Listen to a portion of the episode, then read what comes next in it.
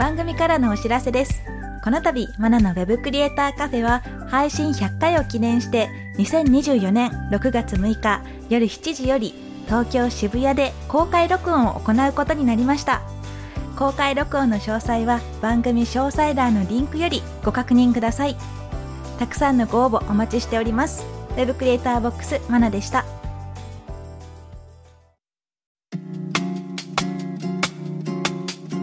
マナのウェブクリエイターカフェ。ウェブデザイナーでウェブクリエイターボックスを運営しているマナです。この番組ではウェブコンテンツ制作で役立つ知識やノウハウ、キャリアのお話をしていきます。今回のテーマはカジュアル面談体験4デジット編です。このポッドキャストを聞いている方もデザイン会社で働いてみたいなっていうふうに考えている方も多くいらっしゃると思います。今回はそんな会社の CEO の方にお話をお伺いしたいと思います。それでは今回のゲストを紹介します。株式会社 4DEGIT 代表取締役 CEO の田口亮さんです。田口さん、簡単に自己紹介をお願いします。はい、株式会社フォーデジットの代表やってます田口と言います。よろしくお願いします。よろしくお願いします。それではまず田口さんのキャリアについて伺っていきたいと思います。フォーデジットに入る前のキャリアですね。プロのミュージシャンとして活動していたみたいなことをお伺いしたんですが、この辺の経歴からお伺いしてもいいですか？はい、そうですね。大学の在学中に音楽やってまして、うんうん。まあその時にデビューをしまして、で、そのまま、まあプロミュージシャンとして活動していたって感じですね。で、その頃、ウェブとかがちょうど流行り始めて、うんうんで、自分で結構プロモーションをするっていうのが、まあ、必要だったので、そこで Web を覚えたっていうのが最初のきっかけです。で、そこから、なんかあんまり Web を作れる人って少なかったので、友達がちょうど就職していくみたいな時代で、そこから、あの、まあ、若いからウェブとかやできんだろうとか言われてる友達に、あの、相談されたりとかして、で、フリーのウェブのデザイナーみたいなことも同時にやってた感じです。じゃあもうミュージシャンを辞めてとかではなくて同時進行でやってたっていうことですかね。そうですね。その頃は同時にやってました。あ、そうなんですね。で、そこからじゃあ、設立2年目の4デジットに入ったっていうことなんですが、この辺の経緯もお伺いできますか？はい。まあ音楽やってたので、まあ本当にバイトとしてう、ん。えーまあ仕事を探して、まあフリーで受けてた仕事がですね、ちょうど終わって、大きい仕事が終わったんで、まあどっかに属してみようみたいな形で、今あるのかな、ファインドジョブっていうサービスでアルバイト探して、で、たまたま見つかった4デジットに入るという感じです。そうなんですね。じゃあ、こう、ミュージシャンとしての活動は、その段階ではどうなってたんです？もういいやっていう、やめようっていう感じだったんですかね？い。や、やめようというか、まあう、ん。一旦なんかメジャーレベルだったんですけど、インディーレベルに移って。で、まあ、地道に活動みたいな感じだったんですけど、はい、なかなかこの先あんのかみたいな話も当然然、ありつつもう、んまあ、とはいえアルバイトをしないとお金がないので、みたいな、なんかどっちかっていうとそういう感じでしたね。うん。まだそのウェブの世界でどうにかしようみたいな、なんかそういう決断があってというよりか、まあ、一旦バイトって感じでした。そうなんですね。こう、好きで好きでこれでやっていくぞっていうよりは、生きていくためにっていう感じだったんですかね。そうですね、最初はそうです。あそうなんですね。じゃあ、どこかのタイミングで、あ、これでやっていこうっていうタイミングがいつかあったんですかね。そうですね。個人的な話になりますけど、結婚とか、なんかそういうタイミングが見え始めた頃に、まあもうちょっとちゃんと働かなきゃな、みたいな気分になったりして、で、えー、4days とバイトだったんですけど、うん。まあ実際結構プロジェクト引っ張るようになったりとかもしてたので、ここでちょっと頑張ってみようって感じで、まあバイトから社員になってみたいな感じです。あ、そうですよね。で、経営にも参加するようになって、子会社の代表も務めてっていう、それがもうその段階であった感じなんですかね。ああ、いや、僕が最初に社員になった時とかは、まだ全然小さい会社で、うんうん、うん。もう本当10人とかもいたかなって感じの頃だったので、まだまだ全然本当に小さいチームで、まあわちゃわちゃやってるみたいな感じでした。うんうん。で、そこから会社自体が結構大きくなっていったというか、うん仕事がそれなりに増えていくっていう、まあ時代もあったと思うんですけど、はい。まあそこで増えていった段階で、マネジメントだったりとか、まあ会社の仕組みだったりとか、まあそういうところにも入っていって、うん最初そうですね、数人だった頃の初期を引っ張ったみたいな感じででした。で、そういうのがあったんで、まあ経営とかに参画したりとか、うん子会社うんうん代表やったりとか、うんまあそんな感じですね。あそうなんですね。で、そういった経緯があって、フォーデジットの代表取締役 CEO に就任という形になったんですが、やっぱ変わりますかね ?CEO に就任ってなると、これまでのやり方とは。まあ本当に初期の10人未満とかの頃頃からいたので、はい。まあそこから代表になった頃は250とかいたので、うんうんまあその段階ずっと経てきてるっていうのもあったんで、はい。そこまで大きい変化があったかっていうと、まあ割とスムーズにいった感じです。そうなんですね。もうこれまでずっと見てきた我が子のような会社なので、はいずっとずっと育てていけたっていう感じですかね、そうしたら。そうですね。なるほど。じゃあそうやってこう、どんどん人が増えていく中で、なんか困ったなとか、ちょっともうどうしようっていう戸惑いとかはなかったんですかね？まあ実際は、うん。あの、いろんな時代の変化があったなと思っていて、うん。まあそれこそ20年以上やってますけど、うん。最初はいわゆるウェブサイト、昔のウェブサイトなので、スマホもないみたいな感じの時代だったので、まああんまりなんか難しいこと考えずに、一旦ウェブサイトがあればいいみたいなうんまあ、いわゆる一つの媒体みたいな扱われ方してた時代で、その頃はあんまり難しいことなかったから、それこそウェブサイトとしていいものが出来上がることを中心にやってきた感じです。で、そこから2007年とか8年とかでリーマンショックとかがあったじゃないですか。ね。はい。リーマンショックとかの後は、うんうんまあ割とビジネスに対して効果があるような、まあ ROI とか言われますけど、うんまあそういうものが求められ始めていったので、まあそういう提供するっていうことに対しても何を提供しているのかみたいな、ビジネス的な価値を提供しないと、お客さんもやっぱり満足してもらえないみたいなことがあったりとか、それから、まあ SNS とかスマホとかいろいろあって、やっぱりやることがどんどん変わっていったっていうのがあるので、まあそういう意味では、あの、事業的なその時代の流れみたいなものについていくっていうのが、まあ一個あったなと思ってます。うんでもまあ大変だったっていう意味では、うんその度に組織をこう、いじらなきゃいけないみたいなのがあって、やっぱ人の悩みはやっぱ一番大きいですよあね。そうですよね。事業にフィットさせるためにはこういう仕組みが必要だとか、こういうチーム体制が必要だとかって言っても、やっぱりやってる人たちはうんそこまで全部こう理解してこう動くっていうよりか、割と巻き込まれていかなきゃいけない時代の波みたいなところがあったので、うんうんまあ、そうすると人の悩みがずっとあるっていう感じですかね。ああそうですよね。単純にビジネスだけだったらこう頭の中で完結できたりもしますけど、うん。そこにね付随するのは人なので、うん。考えることはやっぱ2倍にも3倍にもなっていきますよね。うん。なるほどなるほど。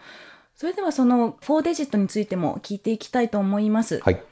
ここからはですね、4デジットのカジュアル面談っていうのがやってらっしゃるということですので、私がこの4デジットに入ろうかなって悩んでるような人として、えー疑似体験のような感じでですね、えーやっていきたいと思います。はい。で、改めましてですね、4デジットについて、えー聞いていきたいんですが、授業領域とか特徴だとか、そういったことを含めて、えーご紹介いただけますか？えーまず、4デジのやってる領域は結構広いです。当然300人弱の人数がいて、えーそれぞれあのいろんなことをやっているんですけれども、まあもともとはウェブサイト作りから始まっているので、まあそういうあのウェブでこう、いわゆる見るものっていうのはあるんですけど、結構ユーザーが触るものっていうのがあるの、使うとかいう側面も強いので、まあそっち側の領域を増やしていって、今だったらそれこそ UI、UX の世界だったりとか、それこそアプリとか、まあサービスを作るみたいな領域もありますし、なのでもう本当に事業のドア頭からというか最上流のところから実際に作り上げていって、運用まで担うっていうのが、まあ一つの4デジットの提供している事業内容です。で、主にアプリとかウェブシステムとかっていうバックエンド側はあのシステム会社さんとかと組んでやることが多くて、僕らは基本的にはフロントエンドの領域っていうのを担当することが多いです。なので、えービジュアルも重要ですし、UI も大事ですし、あとフロントエンドの開発っていうのもすごい大事になってくるので、まあそういうあのケーパビリティでサービスを展開しているっていうのが、まあ事業の領域です。で、えっ、と、4デジの特徴で言うと、うん。いわゆるコンサルっぽい人たちっていうか、まあ、ちょっと言い方ですけど、あの、最上流でビジネスから考えてサービスと接続してみたいなそのコンサルティングを行う会社っていうのはいると思うんですけど、まあ僕らはどっちかっていうと下から上がってきたみたいなところがあるので、実際にものづくりに対しての解像度が結構高いっていうのが、まあフォーデジットの特徴かなと思います。まあよくある話で、コンサルティング受けたけど、そこで受けた、まあ、サービスとかプロダクトの提案を実際、じゃあどう作るのかっていう肌触りがあんまりなかったりとか、結構壮大なことばっかり書いてしまって実現不可能だったりとか、まあそういうこともあると思うので、まあ僕らはそこら辺の手触りがすごく強いっていうのが特徴かなと思ってます。なるほど、なるほど。ってなると、所属してるメンバーも結構経験の多い方が揃ってる感じなんですかね？そうですね。やっぱり、あの、経験ある人が多いかなと思います。中途で入ってくるメンバーも結構多いので、あまあいろんな経験持ってる方がいるって感じですね。なるほど、なるほど。じゃあ、あ、こんな人と一緒に働きたいなって思う人物像っていうのはどういうのがあるんですかね？僕ら結構大事にしてるのが、あんまりテクニカルスキルは重視してないんですね。まあ、いわゆるその、なんかのツール使えますとか、こういうアウトプットが技術的にできますとかっていうことはあんまり重視してなくて、どっちかっていうとなんか同じ気持ちでやれるかみたいなところが結構大事だと思ってます。というのも、やっぱ事業ってどんどん変わるじゃないですか。そうですよね。で、必要な技術も変わりますし、うんあり方も変わっていったりするので、どちらかというとなんかそういう、あの、いろんな変化とかいろんな波に一緒に乗り越えていけるチームになれるかみたいなところが一番大事かなと思ってます。でもそれって結構難しくないです？判断するのが。いやそうですね。そうですよね。どういうふうにこう話してみた感じで、なんとなくこう、同じ方向向けてるなっていう人と話してみたいっていう感じなんですかね？そうですね。なので僕らは結構、まあ採用活動のプロセスの中で会食とかも行きますし、まあいろんな人が話してもらったりとか、まあそういう機会をなるべく設けようっていう感じですね。あ、そうなんですね。一応あの、採用情報のページも確認してみたんですが、はい、このツールが使える人みたいな感じで一応書いてはいるんですが、はい、そこはそこまで重視してなくてっていう感じなんですかね、そしたら。あ、そうですね。はい、うん、一応書いてますけどっていう。一応書いてます。はい、なるほど、なるほど。じゃあもう気軽に結構応募しちゃってもいい感じなんですか、ね、あ、全然、はい。あ、そうなんです、ね、していただいて話しましょうって感じです。うんうん、あ、そうなんですね。はい。それでじゃあ、あの、今初心者です、勉強してますっていう方でも、大丈夫なんです？えっ、と、そうですね。一応、あの、中のメンバーの、その確認みたいなものがあって、スキルチェックはもちろんあるんですけど、はい、とはいえなんかスキルで表現できてるものって、まあ、いろんな会社さんにいらっしゃると、その会社では、のアウトプットは、今こういう状態なんだけど、持ってるスキルは実は違うみたいなことも全然あるので、なので、まあ話さないとわかんないとかっていう感覚の方が強いです、ね、あ、そうですよね。はい。でよくあの、議論にもなるんですが、こう、スキルがあってもコミュ力がなかったりとか、コミュ力あるけど、スキルがそこまで来てないとか、そういう二択があった場合は、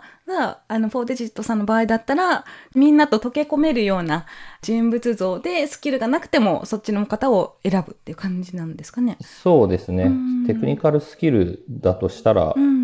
確実にそうですね。コミュニケーションの方を重視します。成長の見込みがあると思えば。はい、あ、なるほど、わかりました。で現在募集中の職種で言うとデザイン系が多いのかなと思ったんですがこれ合ってますかね？そうですね、うんうんうん、ウェブサイトとかを見ていてもデザインの方を重視してるのかなって思ったんですが募集してる職種で、えー、UX デザインとかコーポレートデザインっていう感じで結構デザイン系が多いんですよね。うん、うん、それはこう何か今後のことを考えてえビジョンがあってという感じなんですかね。そうですね。デザインって言葉は結構意味が広いじゃないですか。はい、そうですね。なので、必ずしもその全ての職種がビジュアルデザインとか、なんか絵作りに関わるという形ではないです。で、UX デザインなんかもそうですけど、やっぱ体験作るので、アウトプットがそのまあ、絵的なものになるかっていうと、そうじゃないことも当然ありますし、そうですね。めちゃめちゃそういう時もあるっていう感じですけど、なので、そうですね、デザインっていう言葉を割と広く捉えて、うんうんうんあの、みんなで良いものを作ろうみたいな感覚ですかね。あなるほどなるほどではまあデザインの中でも提案力だとかそういったところも含めてそれに沿ったようなものが提案できるかとか、うん。えそういうところもあるんですかね。そうですねう。んなるほどなるほど。わかりました。でえその中でですねヒューマンセンタードデザイン人間中心設計っていうものがえ認定試験のようなものがあるんですがこちら田口さん、え専門家として資格を持ってらっしゃるってことですよね。はい。これがあの資格の取得支援みたいなものも会社の方でやってらっしゃると。はい、やってます。あなるほど。これ私もちょっと以前気になってですね調べたことがあって、うん実務経験がないとこれあの応募ができないんですよね確か。そうですね。うん、2年だったらスペシャリスト5年以上だったら専門家っていう形でちょっと分かれているんですがこういったのを取ってらっしゃる方も社員の中にはいらっしゃるんですかね？はい。結構いるんじゃないかな。あそうなんですね、はい。それほどあのヒューマンセンタードデザインって言ったらちょっと硬いものなのかなって思いがちなんですが、まあ、そうじゃなくて本当に今おっしゃったような使いやすいような誰もがあの安心して使えるようなユーザビリティに特化したデザインをしていきましょうっていうような考えのもとになっているものなのでで会社の考え方としても合ってるような制度なんですかね。そうですね。なるほどなるほど。なので、うんまあ、あの、僕ら資格支援は、この人間中心設計専門家、うんうんまあ、HCD のものと、はい。あとは最近 UX 検定みたいなのがあるので、はいはいまあ、そういうのを、えー会社としては支援してます。うんあと、うちや、あの、グローバルというか、いろんな国の人がいるので、はい。英語学習支援とかもやってます。なるほどなるほどそうなんですねであとは外国人の方でもビザ取得支援もしていたりあそうですね。そういう感じですね。なるほどなるほどじゃあそういったあの福利厚生の魅力もありますしあとその他ですね働き方だとかそういった点で成長できるこういうので成長できるよっていうような点でフォーデジットで働く魅力っていうのを教えていただけますか？そうですね。僕ら、あの、デザインっていう活動の中で、やっぱそのビジネスとの接続すごい大事にしてるんですね。うんうん。やっぱりなんかこう、クライアントからお願いされてなんか、まあ質的にいいものを作るっていうこともそうなんですけど、やっぱりクライアントさんのビジネスに貢献というか、まあ、クライアントのビジネスがうまくいくようなアウトプットが重要だと思ってます。なので、その美学的なデザインというかですね、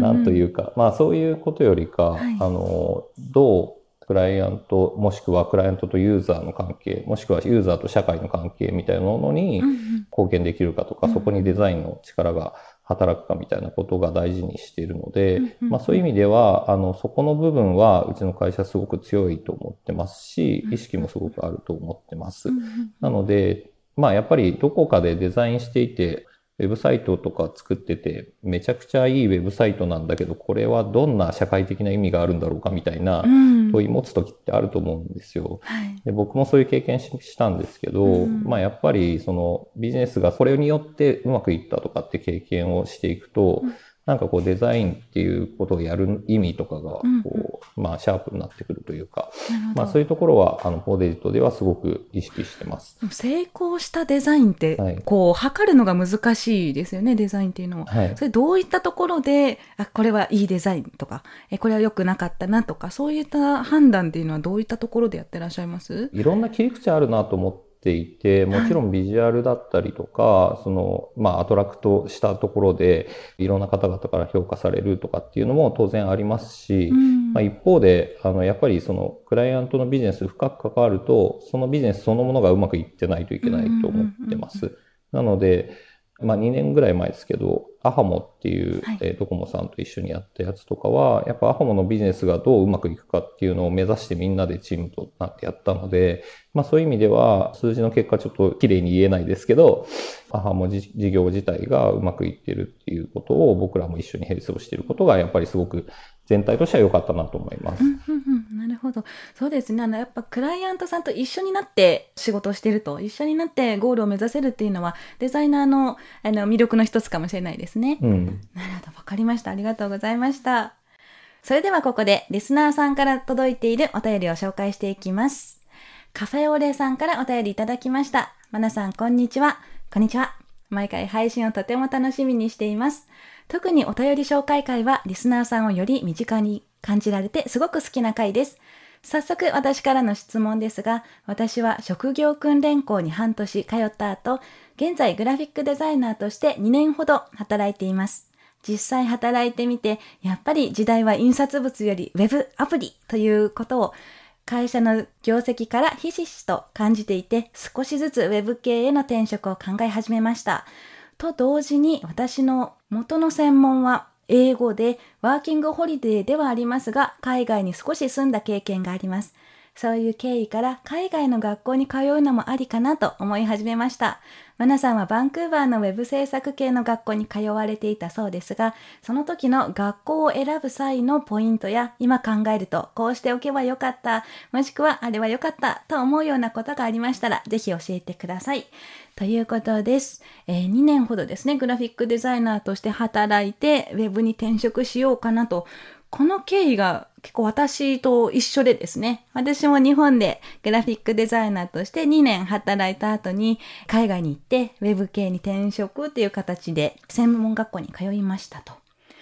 はい。で、そこで今、田口さんもね、あの、一緒に聞いていただいてますので、えー一緒に考えていけたらと思うんですが、まずグラフィックデザイナーからウェブに転職したという方も結構いらっしゃいますかね？いますね。結構います。あ、なるほど。で、そういった方を採用した時に、やっぱグラフィックでずっとやっていた人と、ずっとウェブだけでやってた人って、えー考え方だったり、まあ、やり方がちょっと違ったりっていうこともあると思うんですが、そういったことを感じたこともありましたか？はい、もちろんありますねうん。まあ一番の違いはやっぱり構造的なところかなと思っていて、うんうんまあやっぱ Web だとその後コーディング作業が入るので、はいコンポーネントの考え方だったりとか、うんまあどう実装されるのかみたいなところに、まあ割とコツつかままでちょっと時間がかかったりする方もいらっしゃいます。そうですよね。コンポーネントっていうのがこう部品にこう分解して考えていくようなやり方で、えー複数ページがあった時に、ここにもボタンが、ここにもボタンがってなった時に使い回せるようにデザインしていきましょうと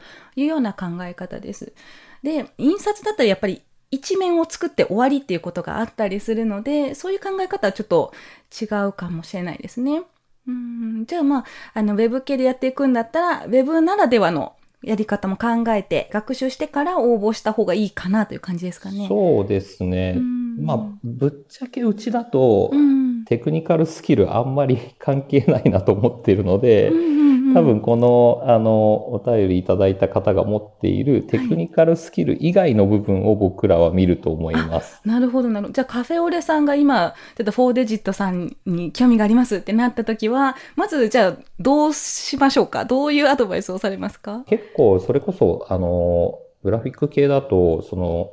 デザイナーも結構いろんなやりとり、細かいやりとりも含めてやんなきゃいけなかったりとか、あと、全体のその言葉とかにも、あの、修正したりとか、ただ貼り付けるだけじゃなくて、全体のバランス見たりすると思うので、まあそういう力はきっとあるんじゃないかなっていうのを想像して、なんかそこら辺のコミュニケーションどうしてましたかっていうところから始まりそうですね。なるほど、なるほど。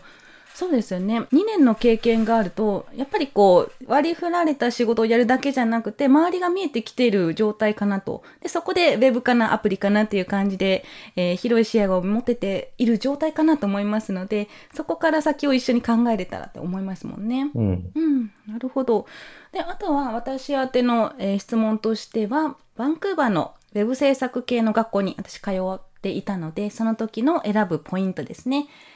あれは良かったっていうのが、実際に通ってる人の意見を聞いたっていうのがすごく良くて、まあ、あの、友達づてに、あそこの専門学校通ってた人いたよとか、あの人もいたよっていう感じで紹介されて、お話を聞けたのがすごく良かったですね。で、こうしておけばよかったっていうのは、海外の学校に行くってなると、本当にお金かかるので、お金を貯めましょうっていうのは言えますね。はい。もう貧乏学生だったので、具のないパスタとか毎日食べて、上をしのぎながらの学習だったので、ちょっともう本当にしんどかったんですね。うん、はい。なので、ちょっと、その辺のね、お金周りも考えていけたらいいかなと思います。それではカフェオレさん、ありがとうございました。はい。それでは、田口さん、今日はいかがでしたか？そうですね。あっという間でした。あっという間でしたね。はい。はい。もっと、あの、あれも聞きたい、これも聞きたいもあったんですが、ちょっと今日はね、ここまでという感じです。お話聞けてよかったです。楽しかったです。あありがとうございます。またぜひお願いします。はい。で、最後にお知らせなどあればお願いします。4デジットと、あとシフトブレインという会社がありまして、まあそこの2社で、今、クリエイターたちのコミュニティみたいなものを作りたいなと思って、うんうん。えーそういう IDID っていう活動をやってます。今日ちょうどイベントがあるんですけど、まあそれはうちうちなんで、うんうんあの、ツイッターとかノートとかチェックしてもらえるとありがたいなと思ってます。あと、フォーデジットでは採用の応募を受け付けてますので、ぜひよろしくお願いします。はい。ぜひね、このお話を聞いたら、あ、ちょっと興味あるなっていう方もいらっしゃると思いますので、お気軽に応募してみてください。田口さん、今日はありがとうございました。ありがとうございました。さて、この番組では感想や質問、リクエストなどお待ちしております。番組詳細欄にあるリンクよりお気軽にご投稿ください。ツイッターではカタカナでハッシュタグ web カフェをつけてツイートしてください。そして Apple Podcast や Spotify の Podcast ではレビューもできますので、こちらにも感想を書いてもらえると嬉しいです。ここで私がメンターをしているテックアカデミーについてのご紹介です。テックアカデミーは Web デザインやプログラミングをオンラインで学べるスクールです。現役エンジニアや現役デザイナーからマンツーマンで学ぶことができます。副業案件の提供を保証するテックアカデミーワークスもあるので、ぜひテックアカデミーと検索してチェックしてみてください。またお会いしましょう。Web クリエイターボックスマナでした。